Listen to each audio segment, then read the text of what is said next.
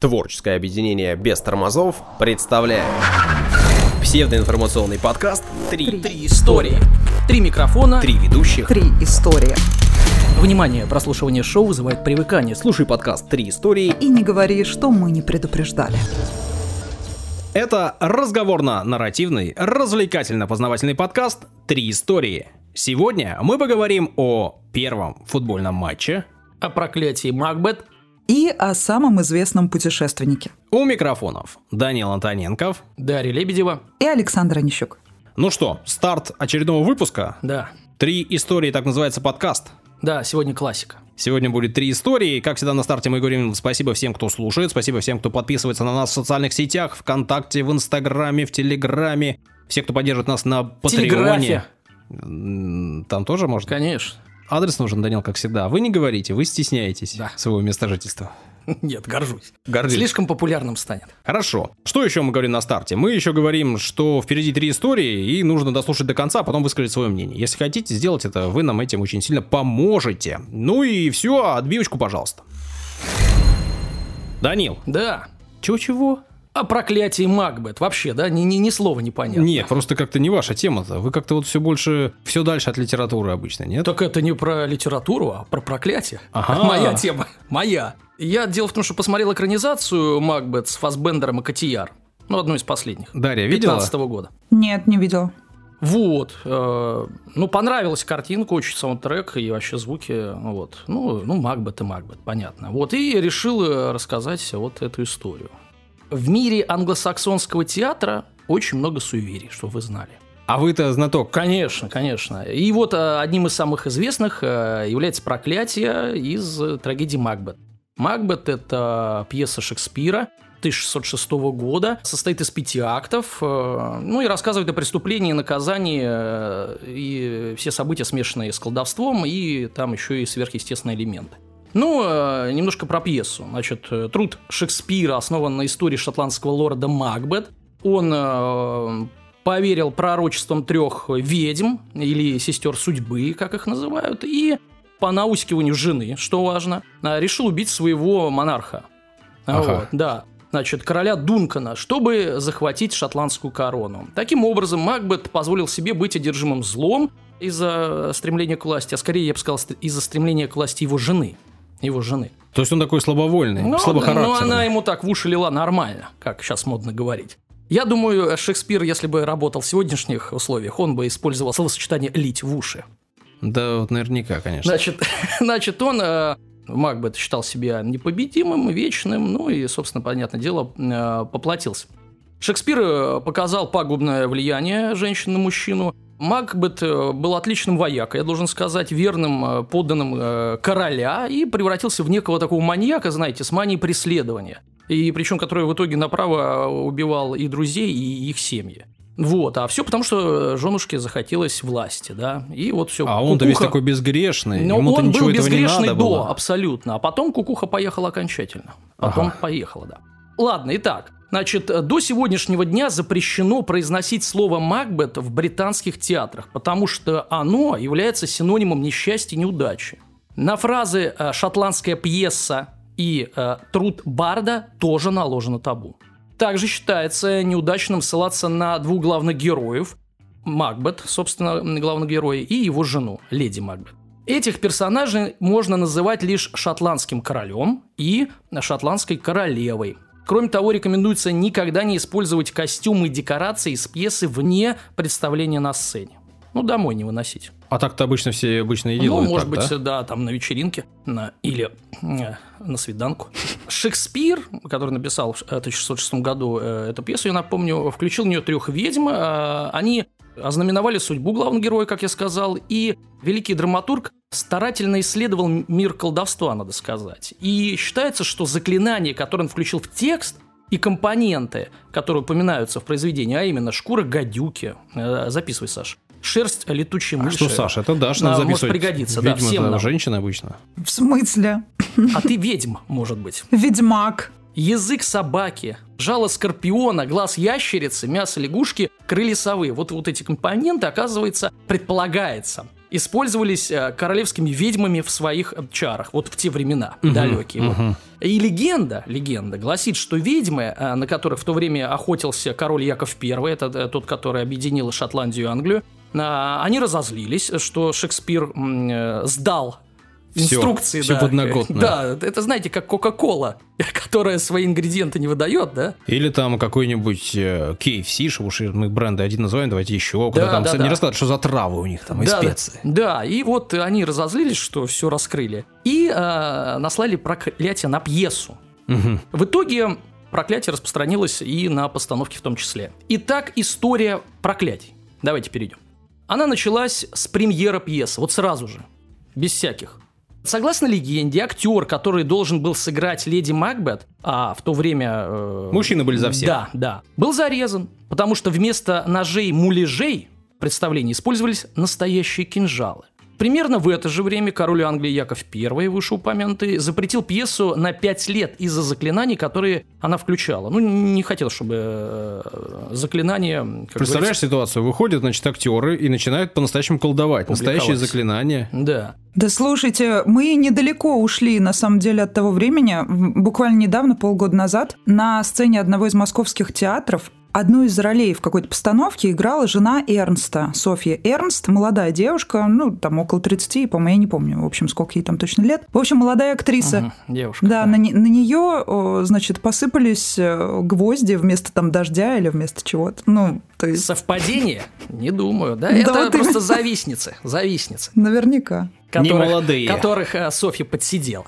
С течением времени театральные э, постановки Макбет стали э, подтверждать легенду проклятий. Так актер, сыгравший короля Дункана в спектакле в Амстердаме в 17 веке, в 17 то есть это тот же век, э, когда была и написана пьеса, был заколот королевским кинжалом. Да. Идем дальше. 1849 год. Во время спектакля «Вастер Пэлас» в Нью-Йорке сторонники двух актеров Эдвина Фореста и Уильяма Чарльза Макриди были охвачены ожесточенной дракой. Поссорились, видимо, чей лучше актер, да, вот фанаты. Как, э, ща- как тифози, понимаете, э, в Италии. В результате которой, э, вот этой массовой драки, погибло около 20 человек. И более 100 получили ранения. Там реально фан-клубы, видимо, махались. Серьезно. Дальше. 1947 год. Актер Гарольд Норман играл в спектакле «Макбет» в лондонском э, Колизеуме. Он утверждал, что не верит в суеверие. Молодец. Известно, что Гарольд умер после ранения при изображении сцены драки. Вот так вот. Значит, говорят, что его призрак,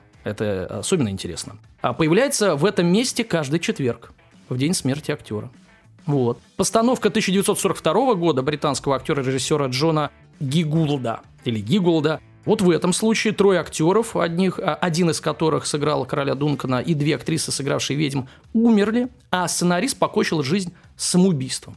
Дальше, через год, а нет, через 6 лет, 1948 год, актриса Диана Виньярд, э, представляющая леди Макбет, заявила публике, что тоже не верит в проклятие. Она решила изобразить сцену лунатизма главной героини и, чтобы э, быть более убедительной, закрыла глаза. В итоге упала в оркестровую яму И? с высоты 4,5 метра. Она, конечно, поднялась на сцену и продолжила выступление, но осадочек остался. Ой, ну это уж вообще что-то... Конечно же, это проклятие. За Саша. уши притянуто. А поднялась, э, подожди, Даня, она как поднялась? С помощью левитации? Конечно, руки расклы- раскрыла и И Ну, такая воспарила. таинственная как наша история. паночка. э, Наталья Варли, конечно. Значит, легендарный актер э, Лоуренс Оливье, помним такого, а, во время представления ну, этой же пьесы чуть было не погиб на сцене, когда противовес упал на подмостке в нескольких сантиметрах от того места, где он находился. Ну, декорации, да? 53 год, это уже 20 век. В Бермудском театре под открытым небом пьесу представлял знаменитый актер Чарлтон Хестон вместе со своей труппой. Солдаты местные должны были поучаствовать э, тем, что сожгли замок Макбет на сцене. Должно было быть эффектно. Но из-за ветра загорелись иные декорации, огонь добрался до публики, люди вынуждены были убежать, и э, некоторые получили ожоги. 1980 год знаменитый британский актер Питер О'Тул а, пытался а, принять все необходимые меры предосторожности. Я не, не знаю, какие, но Ну, вроде глаза как- не закрывал да, да, да, сцене, да, да, не поджигал обрыва. ничего, да, проверял м, кин- кинжалы. И э, после нескольких инцидентов и проблем в представлении, его выступление пресса сочла э, катастрофическим. В общем, э, знаменитый актер, хорошая постановка провалилась. Это как бы, когда вы плохо выступаете, тоже считается проклятием. Одной из последних жертв проклятия пьесы стал известный актер Кеннет Брана. который случайно ранил мечом нескольких коллег во время спектакля под названием «Шотландская трагедия», естественно, по Макбет, в театре Манчестера в 2013 году. Это уже уже свежачок. Несколько лет назад у входа в театр Берримор в Нью-Йорке была установлена вывеска со следующим предупреждением. Надоело, видимо. Э, цитата. «Вы собираетесь войти в театр Берримор. Продюсеры просят вас не произносить вслух название произведения, которое вы увидите, до тех пор, пока находитесь между этими четырьмя стенами. Конец цитаты. Нельзя никому произносить. Помним, да? Лично я после просмотра фильма теперь переживаю за Фасбендера и Котияр. Сли- слежу за э, их здоровьем. А есть средства от несчастья. Есть. Я, например, думаю, что отличное средство – это соблюдение техники Правил, безопасности. И ничего не поджигать, да? Да. Нет. Э, поджигать можно, если это, например, горе от ума. Можно что-нибудь поджечь. Вот. А если Макбет нет? Значит, средства от несчастья. Недавно английская театральная компания Royal Shakespeare Company изобрела средства от несчастья. Ну, конечно. Если э, вдруг кто-то произнесет в театре э, запрещенное слово Макбет, то, то компания предлагает выполнить следующее, цитата. «Выйдите из театра, обойдите здание театра три раза и э, прямиком э, психушку... Нет, нет, это... Далее плюньте, поругайтесь, а затем постучите в дверь театра, чтобы войти снова. Конец цитаты. Некоторые рекомендуют до э, исполнения этого ритуала произнести следующие слова. А, цитата. «Какие прекрасные мысли и счастливые часы сопровождают тебя?» Эту фразу Шекспир написал для своей пьесы «Венецианский купец». В общем-то, у меня все. И хотелось бы тогда у вас поинтересоваться, что вы думаете о подобных проклятиях? Ведь мы знаем, что есть проклятие египетских пирамид. Помните, когда вскрыли ну, экспедиция вскрыла, а потом, а потом все... Неожиданно все когда-то умерли, Нет, да? потом Кто неожиданно в течение лет? 50 лет умерли все, да-да-да-да. Ну, Саш, с тебя начнем, как со скептика. Да, я вообще же придерживаюсь той точки зрения, что не было никакого Шекспира. О, но есть же ну, такие... ну, ну, неважно, пускай не было, а э, проклятие Что, что есть? вместо него на самом деле написал все другой человек, да, как э, в фильме «Выживут только любовники», эта тема, кстати говоря, разыгрывалось. Ну или несколько человек. Там же ну, какая разница? постоянный разговор же. об этом. Написано. Да, ну, несколько человек. Александр Онищук, Данил Антоненков и Дарья Лепетева. Нет никаких проклятий. Не так, верю в это вообще. Даша. Суеверие кругом, суеверие. Что у тебя к проклятиям? Слушайте, если бы я верила во всякие проклятия и суеверия, то, наверное, мне бы с трудом далась бы археологическая практика, потому что по сути дела, я откапывала э, кости средневековых людей. Таскала косточки домой. Потом, мало того, я их еще отмывала в тазу. Да. И вообще много чего происходило такого, после чего, наверное, у многих э, там кровь в жилах стыла бы, например, а для нас это было нормой. А для нас археологов? Но я не считаю себя археологом. Ну, я как-то откопал, ну, не один, а был в археологической экспедиции э, раз, и мы как-то откопали церковь. Был ты раз, а рассказал об этом уже раз сто. Конечно, конечно, так и надо, так сейчас принято. Значит, а, откопали, значит, церковь 16 века, а рядом а, могильничек, и, значит, ну, на самом деле, просто могилу, не могильничек. И там а, рядом со взрослым скелетом был маленький скелет, да. Ну, хранили. Видимо, мать умерла вместе ага. природа. А к чему это? Вот, это я к проклятию. Значит, смотрите, а, если, если формулировать четко, без всяких, значит, пьеса очень популярная. Может да. быть, самая популярная по постановкам в мире. Угу. Ну, по количеству, ну, да. да. Мне кажется, на каждом шагу в Петербурге даже можно увидеть ну, афишу Мы только что Макбет, увидели, поэтому... что в Бермудском театре Ага. То есть там поджигали. В шортах, и, и там люди играют. Смотрите, значит, очень популярная, да. Потом очень древняя, то есть ее ставят, ставят уже 400 лет. Да.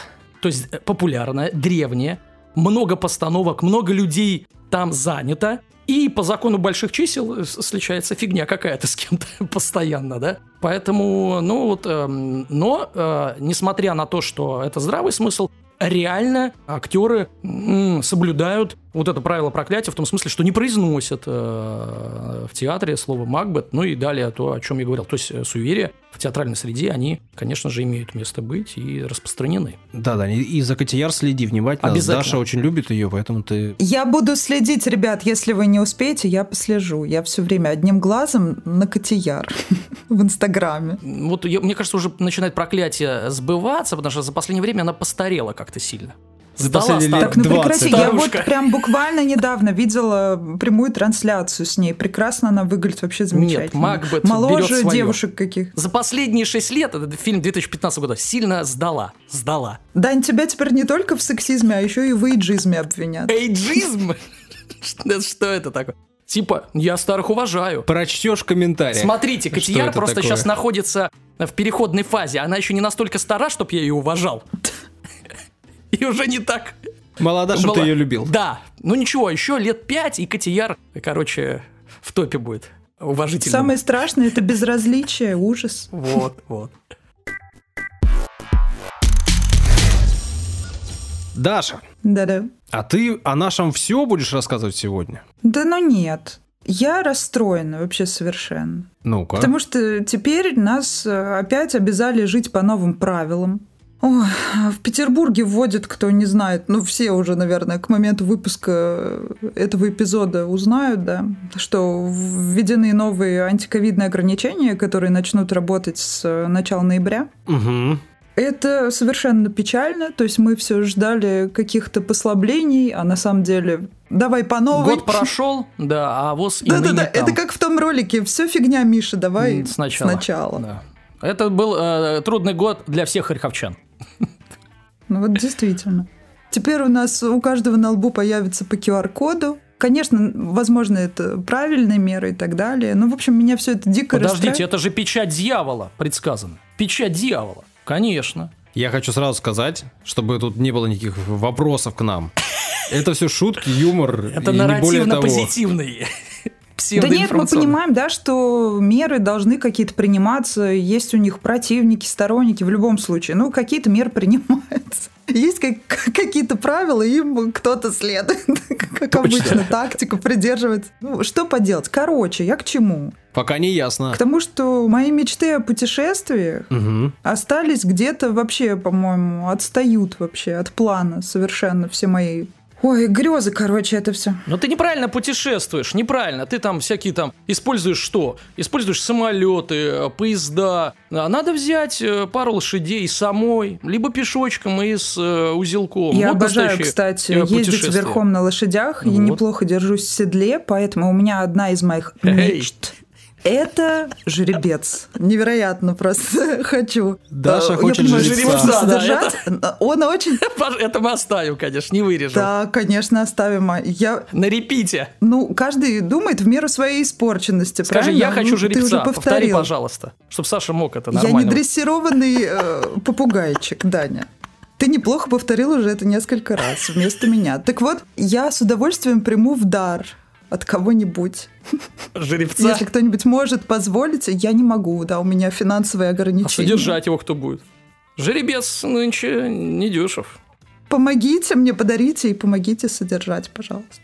Так вот, мы ушли очень далеко от темы, от моей великолепной подводки. Про путешествия можно забыть, поэтому предлагаю погрузиться в мир фантазий.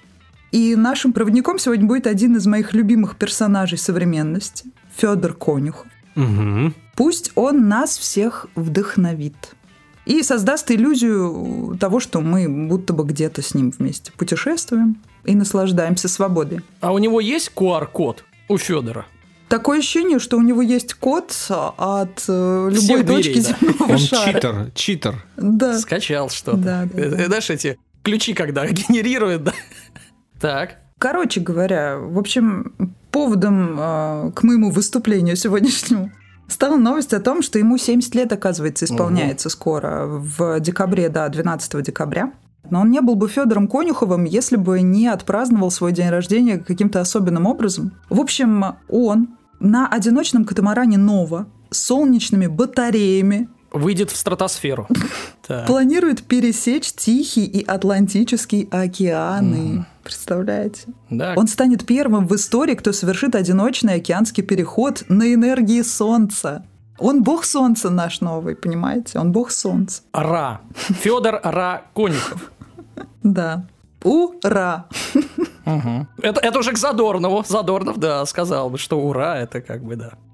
Это к солнцу. Ну-ну. Ну и, короче говоря, у него благие совершенные намерения. В общем, он хочет изучить степень загрязнения мировых вод микропластиком. Микропластик, к нему что относится? Вот это, вы разбираетесь вот в этой всей сортировочной Я истории? знаю, да, да. Это такие, это, это э, упаковка для микробутылок Кока-Колы. Нет? Не, ну правда, это что у нас? Э, Микропластик, что к этому относится? Там же есть куча разновидностей. Ну что, мелкие Ну, частицы мел- пластика. Да, которые выделяются, разлагаются же потихоньку. Хотя период полураспада, насколько я помню, большой у этих изделий, чуть ли не э, полтысячи лет, да? Но все равно уже как-то потихоньку-то разлагается. Не, ну вот, например, трубочки, пластиковые трубочки вообще не разлагаются. Никогда? То есть они... Ну, я Вечные? читала, что нет. Слушайте, я не разбираюсь в этой теме, поэтому я вот, ну, из-за чистой монет ничего принимать тоже не собираюсь, поэтому задаю вопрос, может, вы разбираетесь вообще, разлагается. какие Все есть разлагается просто разновидности? очень долго. Очень долго. Да и это распада. понятно, что очень долго. В слово «очень» заменяют... Ну, 500 лет я слышал Да, период да, распада. что там есть типа от 400 до 700, там кто-то больше, кто-то меньше, разные пластики, разные составы. Ну, в общем, нормально. Короче, на борту этого судна установлены фильтры проточного типа со сменными картриджами, которые способны улавливать частицы пластика размером от 200 микрометров. Переводим на русский 0,2 миллиметра. Короче говоря, да, это что-то вообще э, сверхъестественное. И, в общем, что будет Конюхов делать? Это он сам рассказывает, что он будет делать. Он будет ежедневно обслуживать эти фильтры, ну, чистить их как-то, я не знаю, как, как обслуживать фильтры, а куда он это все будет счищать. Ну, короче, я это себе вот немножечко не представляю, конечно. Ну, потому-то и не Федор, да. Оставим ему это все. Так нет, я имею в виду, что наглядность нужна. Хочу какой-нибудь репортаж увидеть, Так, ну посмотреть что программу наглядность? Он будет хочу. плыть, у него будет фильтр, он будет фильтровать. Все, что он фильтрует, будет откладывать себе в катамаран. А потом из катамарана все отправит куда-нибудь на переработку. Ну, Нет, вопрос в скорее не на переработку, Нет, а на понятно, исследование. да. Вот я плыл здесь, столько-то набрал, плыл там, столько-то набрал. может быть, Обратите так, да. Внимание, вот, граждане, вот так будет. Наверное. Да, он это все упакует, промаркирует, соберет образцы, потом все это, наверное, исследует и так далее. Короче, они передадут это все в институт Шершова для анализа. Так вот, Ну-ка. короче, что сам Федор говорит? Как я могу спокойно жить, если мы великая страна, а Марианскую впадину проиграли? Но он имеет в виду, что китайцам. Он говорит, что у нас амбиций нет. У нас с вами, ребят, нет амбиций, понимаете? И я согласна с Федором. Да мы застряли в развитии на уровне проклятий. Ну, возможно, отчасти. В общем, что он говорит? Он говорит, китайцы все у нас заказали, все технологии для батискафа на Марианской впадине. Детали все наши, а успеха в итоге добились китайцы. Расстраивается он очень сильно. О чем речь-то? Что они там погрузились куда-то? Или чего? Да да, так это же старая уже новость, давнишняя. Но вдруг кто пропустил, вдруг кто-то как я. Ну, об этом подробнее где-то надо почитать, загуглить. А, ну спасибо, спасибо, да. Он себя ставит в пример. Он говорит, у меня 25 мировых рекордов. Подъем на Эверест занял у меня 14 лет, а когда я зашел, то понял, сколько всего еще мог бы сделать за время подготовки. А так и получаются только «зачем это надо?», «да кому это надо?». Вот так он сказал. Ну как-то, честно, не очень даже красиво Глубоко. ставить себя в пример. Берет. Нет? Это я сказала. Вы понимаете, вот сила интерпретации. Вообще, прочитайте просто его цитату. В ней столько боли, И глубины, я понимаю. И солнечной энергии, да. И он же такой энтузиаст. Кому-то может не нравиться Федор Конюхов, я не понимаю. Ладно, это все лирика, короче говоря, это просто новости последние. Ну, здорово, да. Он опять там отправился. Что вы вообще знаете о Федоре Конюхове? Да что мы знаем? О том, что он путешествует Что у него постоянно. терпеливая жена, да. Да, дети тоже помогают и участвуют. в Нет, его- вы как его могли бы назвать? Сферу его деятельности вы как бы охарактеризовали? Путешественник. кто? А вот дело в том, что это не так. Так. Ученый, поэт, художник. Я об этом не раз упоминала еще два года назад, когда я, в общем, не успела из-за занятости на работе побывать на выставке в Эрмитаже. Была выставка его картин. Сам Федор Конюхов в первую очередь называет себя художником вообще. И путешествия его, они преследуют совершенно какую-то другую миссию. А в первую очередь он себя интерпретирует именно так. То есть он творец. А может быть, он Мало спортсмен? того. Он же рекорды ставит. А рекорды ставят спортсмены. И сам говорит об этом. У него 25 рекордов говорит-. Значит, спортсмен. Нет, нет, спортсменом он себя не Дос- О, считает. я новое слово придумал. Э, Ребят, записывайте. Достижитель. В первую очередь он себя считает художником. Помимо этого, он еще является писателем. Ну и уже в третью путешественником. Вот как. Причем это сам Федор так говорит. Федор а давайте так, а давайте так. Я считаю, что Федор уважаемый человек, тут спора нет, но мне кажется, решать не ему, кто он. Здорово как. Не ему, а окружающим, э, куда он, э, ну, где он больше вклад внес. Вот для нас всех, для всех, и для э, и его соотечественников, и для всех людей мира, он больше путешественник, он там проплывал, где что-то первое проплывал, там пролазил, пролетал. Но ты понимаешь, что ты сейчас рассуждаешь как заложник информационной повестки какой какой-то. Ты просто не знаешь о том, сколько он написал книг, сколько и какие он нарисовал картины. И вот когда ты все это изучишь и посмотришь, уже тогда будешь делать... А, так он более известен в мире? Да понимаешь, это, это создают журналисты, это новости все это создают. Вот такие, как Даша. Уж не настолько, я скромна достаточно. Чтобы узнать, чем на самом деле человек занимается, нужно же изучить вообще. Мы же фрагментарно о нем что-то слышим иногда, а толком о нем, видите, никто ничего не знает. Вот я вам сейчас вопрос задала, вы даже не знали, что он э, пишет, что он э, картины там и книги пишет. Так я же мы, сказал. Мы говорим Даша. о том, где он достиг больших э, высот да, и известности. Ну, например, как ты можешь это проанализировать, если ты не читал его книг? Как инженером Сашу не назовешь. В смысле? Хотя у него есть почему? образование. Да, да? Не почему? только образование, у Так может достижения. он инженер лучше, чем ведущий? Мы же не знаем, каким он был инженером. Данил, Вы я делал о чем прекрасные речь? багажники. Много ли ты делал? Много, Долго? долго, Сколько? два с половиной года. А сколько ты ведущий? До сих пор вижу, а? как люди используют Видишь, их. да, видишь э, во снах. На а сколько улицах, ты, сколько ты ведущий? На улицах Сколько иду. счастливых людей женились под твой нет, чудесный голос, а? Сколько? Намного больше людей, понимаешь, чем багажники твои Кстати, я вот не уверен, что больше. Нет, потому вот что... именно. Мо- Может быть, э, я больше поэт, чем э, новостник, например. Короче говоря, в 1983 году Федор Конюхов был принят в Союз художников, между прочим. И с 1996 года он является членом Московского союза художников. Поэтому, мне кажется, это значимый факт. Помимо этого, он награжден золотой медалью Российской академии художеств, Академии Российской академии художеств, почетный член Международного общества «Друзья Русского музея» в Санкт-Петербурге. У него более трех тысяч картин, трех тысяч. Поэтому о чем может быть речь еще? Ну и помимо этого он еще к тому же член Союза писателей и автор 26 книг которые, собственно, иллюстрированы и фотографиями, которые он сам тоже делал, и иллюстрации его можно различные найти. Сейчас буду приведу плохой пример, хотите? Ну, он будет резонировать. Ну вот э, знаем, э, что Гитлер тоже рисовал. Но его же запомнили не как художника, так ведь? Я видела его картины. Вы же вы ж когда будете говорить, кто был Гитлер? Его картины были неплохими, но достаточно посредственными. Ну вот, мы же его, Гитлер кто? Вряд ли кто-то скажет, ну художник, знаете, такой был. Нет. Мы все-таки говорим о том, как запомнить человечество, товарища. А вот Конюхова запомнят именно вот за его э, достижения, путешествия, а не за картины. Ну ладно. Он сам об этом и рассказывает в своих книгах. И если мы новости видим фрагментарно и будем выискивать их где-то по гуглу, там, э, не знаю, каждый день, и мы все равно не соберем полной картины. А он сам все это опишет в своей же книге. И вот среди них есть книги «Как я стал путешественником», «Как адмирал Ушаков Черное море русским сделал», «Тихий океан», «Антарктида». Хорошо. Вот. Их сложно достаточно найти, но кто захочет, найдет и прочитает.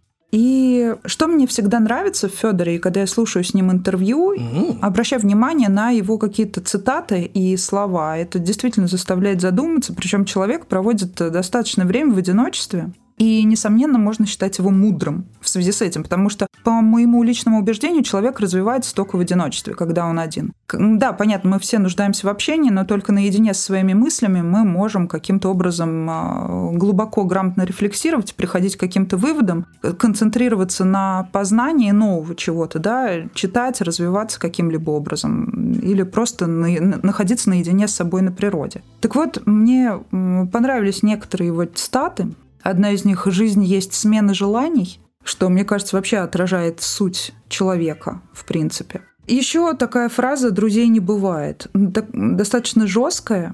Хорошо. Цитата, которая, наверное, больше всего мне понравилась. «Никогда не сообщай твоим друзьям того, о чем не должны знать твои враги». Я столько раз оказывалась в, в неприятных ситуациях как раз вот по причине следствия своих ошибок, когда я лишнего чего-то на- понарассказывала людям, которым доверяла, которые, по сути, моими врагами не являются. В общем, информация каким-то образом становится общественным достоянием. Я понимаю, о чем речь, и это круто. Ну, что он это все оформил в такую емкую фразу. В общем, с ним согласна на сто процентов. Я фанат Федора Конюхова. Желаю ему успехов. А давайте-ка я не соглашусь тогда.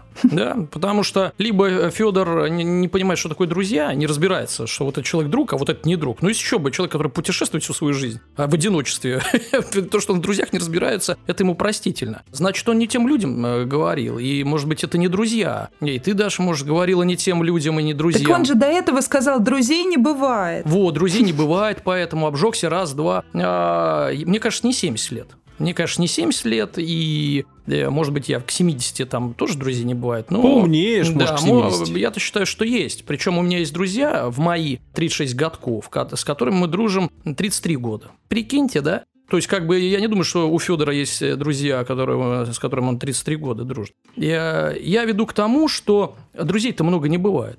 Один-три человека, да?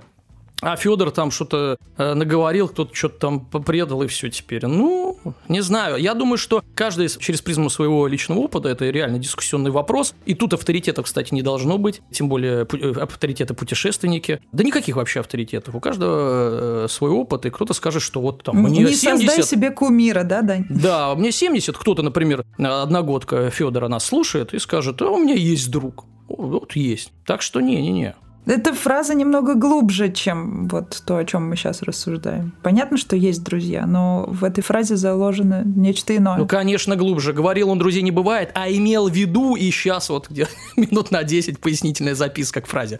Не-не-не. Человек что сказал, то и имел в виду, я считаю. Я человек простой. Что говорю, то и думаю, да. Что думаю, то и говорю. Даня, Да. ты сказал, что друзей должно быть 1-3, а у тебя в WhatsApp есть группа друзей, и там значительно больше, чем 3 человека. Там их пять. Вместе Ага. со мной. Значит, кто-то один, да. Конечно, это интрига. Ну, я просто э, вообще фанат друзей. У меня э, уникальный, исключительный случай. А такого нет нигде в мире. У меня четыре друга.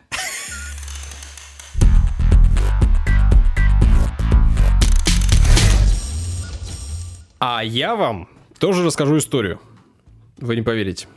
При подготовке я э, готовился не к э, подкасту «Три истории», готовился к другому событию и полез э, на сайт «Праздник каждый день». О, программа такая была. Ой, это к какому-то событию ты готовился? Какого события? Я искал, значит, информацию по 24 октября. И выяснил, что в 1897 году на территории России впервые был сыгран первый официальный зафиксированный футбольный матч. Мгм. 24 октября. Подумал я, что это более чем весовый повод, чтобы поговорить о футболе. Да. Потому что 24 К тому октября же- совсем скоро. К тому же мы давно не говорили о футболе. Где-то год, да? Дважды мы говорили Да. о футболе. Дважды рассказывал нам Данил ты Да, о футболе. да. Впервые ты нам рассказал об истории Да. этого самого э, Потом футбола, точнее о правилах футбола. В 18 выпуске, а в 28 выпуске ты рассказывал о желтых и красных карточках. Ну, пора, пришла уже поговорить. Даша, Фу- Футбола, по-моему, в моей жизни становится с каждым днем все больше. Мне уже и смешно, и страшно одновременно, потому что я сегодня только делала новости спортивные про этого дико адвоката, который приедет автографы в Петербург, прилетит раздавать. Мгм. Интересно, он QR-код применит? Или как его? Так пусть? А я виделся с Диком адвокатом. Когда? жал руку ему Ну, типа того. на радио «Зенит», когда давно, работал. давно, давно. В былые времена. Ну да, очень былые. Я вам тоже буду про былые времена рассказывать. Действительно, я вам как-то уже говорил о том, что вообще-то на всех этих сайтах про праздники там полно ошибок. Но я вроде проверил, вроде бы все сходится. Действительно, 24 октября, ну, а на самом деле 12 октября по старому стилю, в 1897 году в Санкт-Петербурге на Васильевском острове М. на плацу первого кадетского корпуса состоялся первый официальный матч. Понятно, что там играл две команды. Кружок любителей спорта, КЛС, и коллектив, представляющий Василиостровское общество футболистов. Ничего себе. Вот. Ну и все так же логично. Одна команда обыграла другую. э, Выиграла выиграл? команда Васильевского общества футболистов Ну еще бы. со счетом 6-0. Вот. При этом полез информацию искать, копать. искать, что, где. Э, в первый раз наткнулся на это на сайте как раз-таки футбольного клуба «Зенита». У Саши два метода, кстати, надо патентовать, научных э, по поводу собирания информации. Значит, это э, надо лезть, но нужна лестница, и копать, нужна Да. лопата. Да, именно так. Так. На портале Культура РФ, Даша, обрати внимание, какие у меня источники. Обалдеть. Мощные. Историк и автор материалов Татьяна Григорьева, девушка, рассказывает О-о-о! о футболе, о матче. А именно как раз-таки Ты так о... говорить стал, Саш, прости, пожалуйста. Григорию? Джорджо! Она рассказывает о матче, который состоялся еще раньше, 24 сентября 1893 года. Ничего Но себе. этот матч не был официальным. При этом тогда на Семеновском циклоипподроме, все так же в Петербурге, ну, понятное дело, столица империи, впервые между заездами состоялась игра. Газета «Петербургский листок» э, писала тогда, я вам прочту. Да, пожалуйста. В антракте публику развлекали господа спортсмены, играющие в мяч по программе. Суть игры состоит в том, что партии играющих стараются загнать шар, Шар. подбрасывая ногой, головой, чем угодно, только не руками, в ворота противной партии. Партия. Площадь для игры была сплошь покрыта грязью. Господа спортсмены в белых костюмах бегали по грязи, шлепались со всего размаха в грязь и вскоре превратились в трубочистов. Но я скажу, что у нас э, в нашем чемпионате, да, российской премьер-лиги, традиции иногда поддерживаются на некоторых стадионах все-таки в определенное время года э, играть на нужном покрытии. Давно вы не бывали. Это мое болото, моя топь. Я продолжу. В публике стоял несмолкаемый смех. Игра закончилась победой одной партии над другой. Оу, неожиданно. Да. При этом э, важно отметить, что буквально там через неделю, через какое-то время подобное повторилось. Тоже там же на цикла и Понравилось. состоялся матч. И опять же, все та же газета «Петербургский листок» написала, но уже буквально пару строк. Устроители состязания выпустили вне программы 20-25 человек для игры в мяч, отнявший полчаса времени. Крики, Отнявший. Крики «довольно» были награды спортсменам. Ну, то есть чувствуется, да, настроение публики Ну, и журналиста. те- посетители э, цикла ипподрома как-то вот, видимо, не поняли происходящего Да, вообще, что ждали чему. лошадей и без мечей, а там Да, э, люди с мечами. Игра тогда только набирала обороты, была она завезена, конечно же, к нам англичанами, но постепенно популярно стала ту самую популярность набирать. На крупных заводах и фабриках э, стали появляться команды, ну и стали появляться первые какие-то состязания. На петербургской Невской ниточной мануфактуре был создан клуб Невский. На московском машиностроительном заводе братьев Струвы появился э, коллектив, который назывался Коломенское гимнастическое общество. Ну, видимо, и в футбол тоже играли гимнасты. При текстильной мануфактуре братьев Морозовых в Орехово-Зуево клуб спорта Орехово. А на заводе Гоппера Замоскворецкий клуб спорта ЗКС. Но, как вы понимаете, эту информацию я почерпнул в московских источниках. Так. Тут больше про московские клубы. Ну и про наш тоже сказали, вот э, Невский. Значит, в 1896 году английская диаспора создала при Московском гигиеническом обществе комиссию по обустройству подвижных игр. И на основе этой комиссии потом был сформирован первый футбольный чемпионат, первая футбольная лига.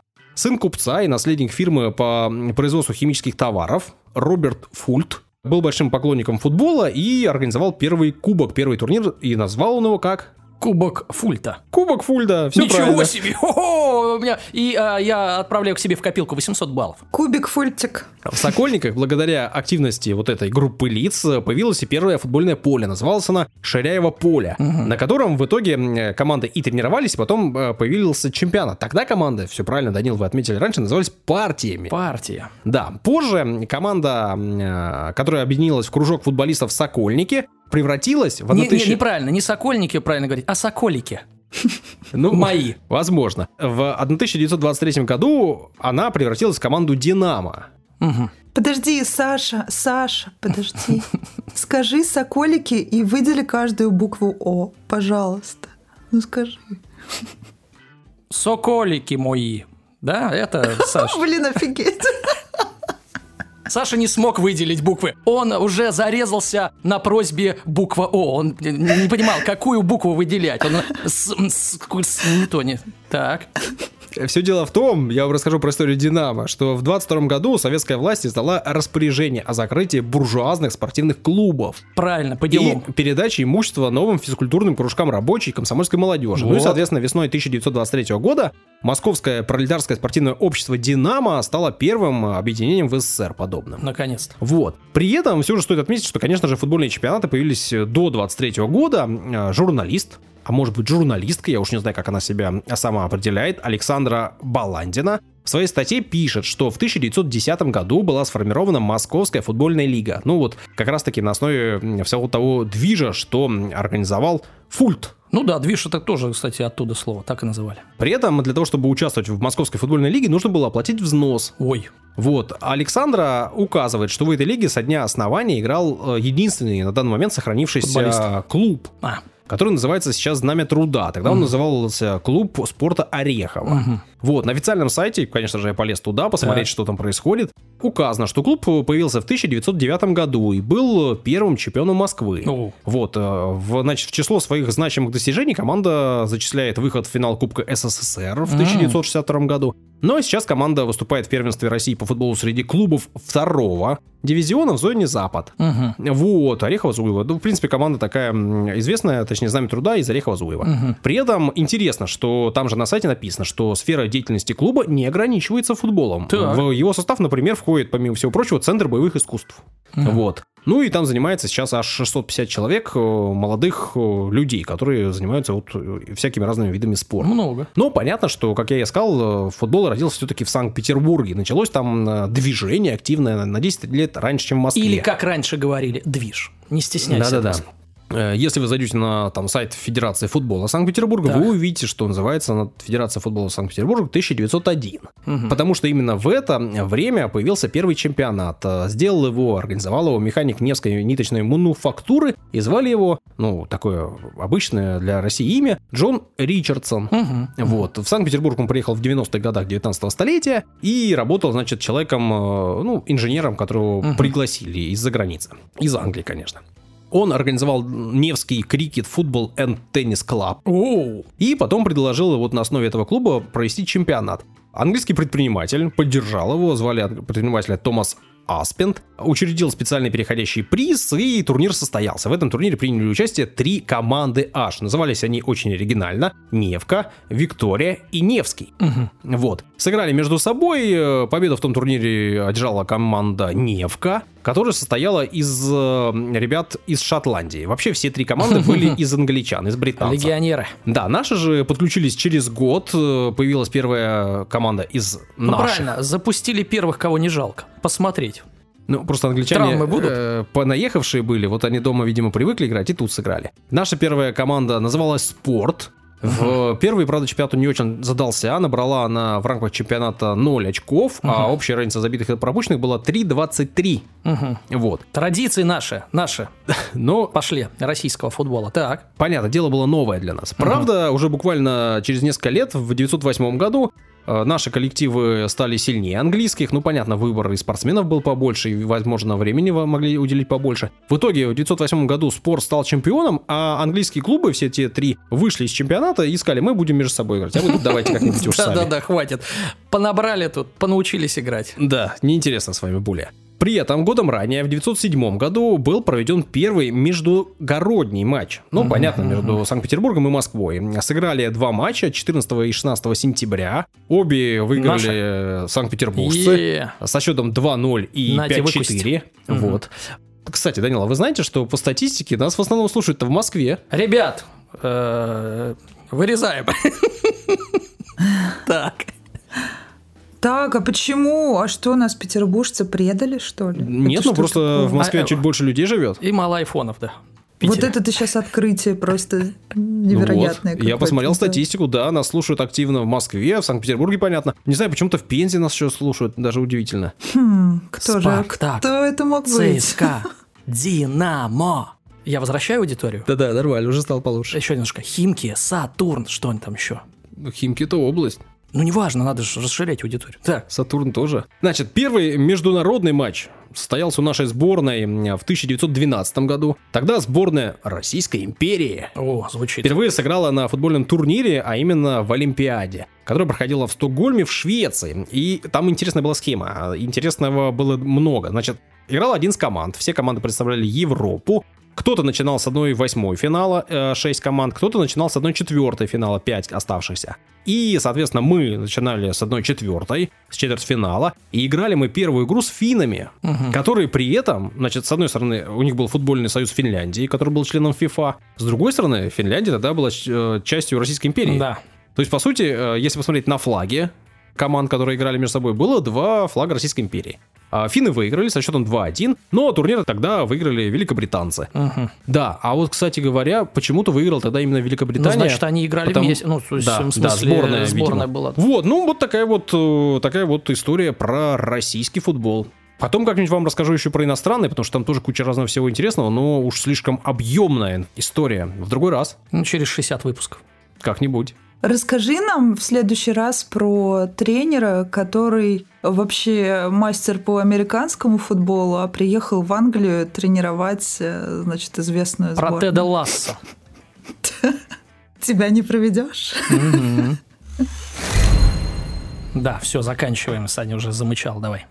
Спасибо всем, кто слушал. На здоровье. Да я не вам спасибо-то говорю. И не вам на здоровье, собственно. Саня замычал, мне понравилось.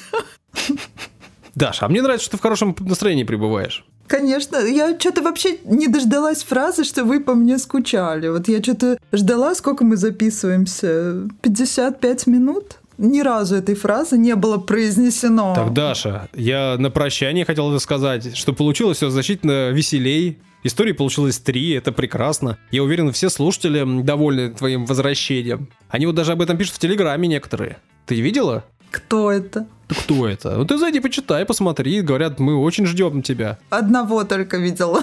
Ну вот один и ждал, видимо.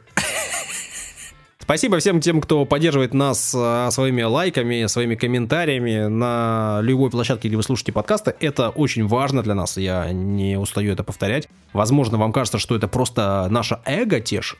Но нет, не только, это еще действительно помогает развиваться нашему проекту. Все больше и больше слушателей узнает о нас, если вы где-то комментируете, если вы что-то ставите, какие-то лайки, э, плюсики, э, пальцы вверх. В общем, вклад да, в ну, три истории. и Если хотите поддержать нас материально, а это тоже лишним не будет, это можно сделать на странице Патреона. Это такой сайт специальный, созданный для поддержки э, авторов. Поддержки Саши. Вот, ну и меня в том числе. Там есть несколько планов. Раз в месяц э, с вашей карточки будет в нашу сторону. На мою карточку. Небольшая сумма. Э. Что-то нас чем-то это попахивает. Если хотите нас поддержать, Подпиской какой-то. не стесняйтесь. Доллар, два или три в месяц, и наш респект вам обеспечен. Мгм. Все, что хотел сказать, сказал. Спасибо вам большое. Пока-пока. До свидания. Всего хорошего.